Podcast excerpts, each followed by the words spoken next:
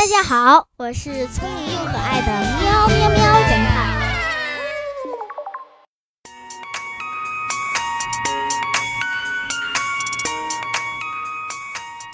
一个人因为意外眼睛失明了，他经受不住打击，几次想自杀都没有成功。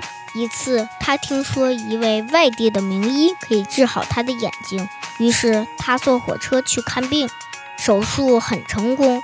看完之后，病全好了。回来的路上，火车经过一条隧道，可是这个人却跳车自杀了。你知道这是为什么吗？为什么呢？为什么呢？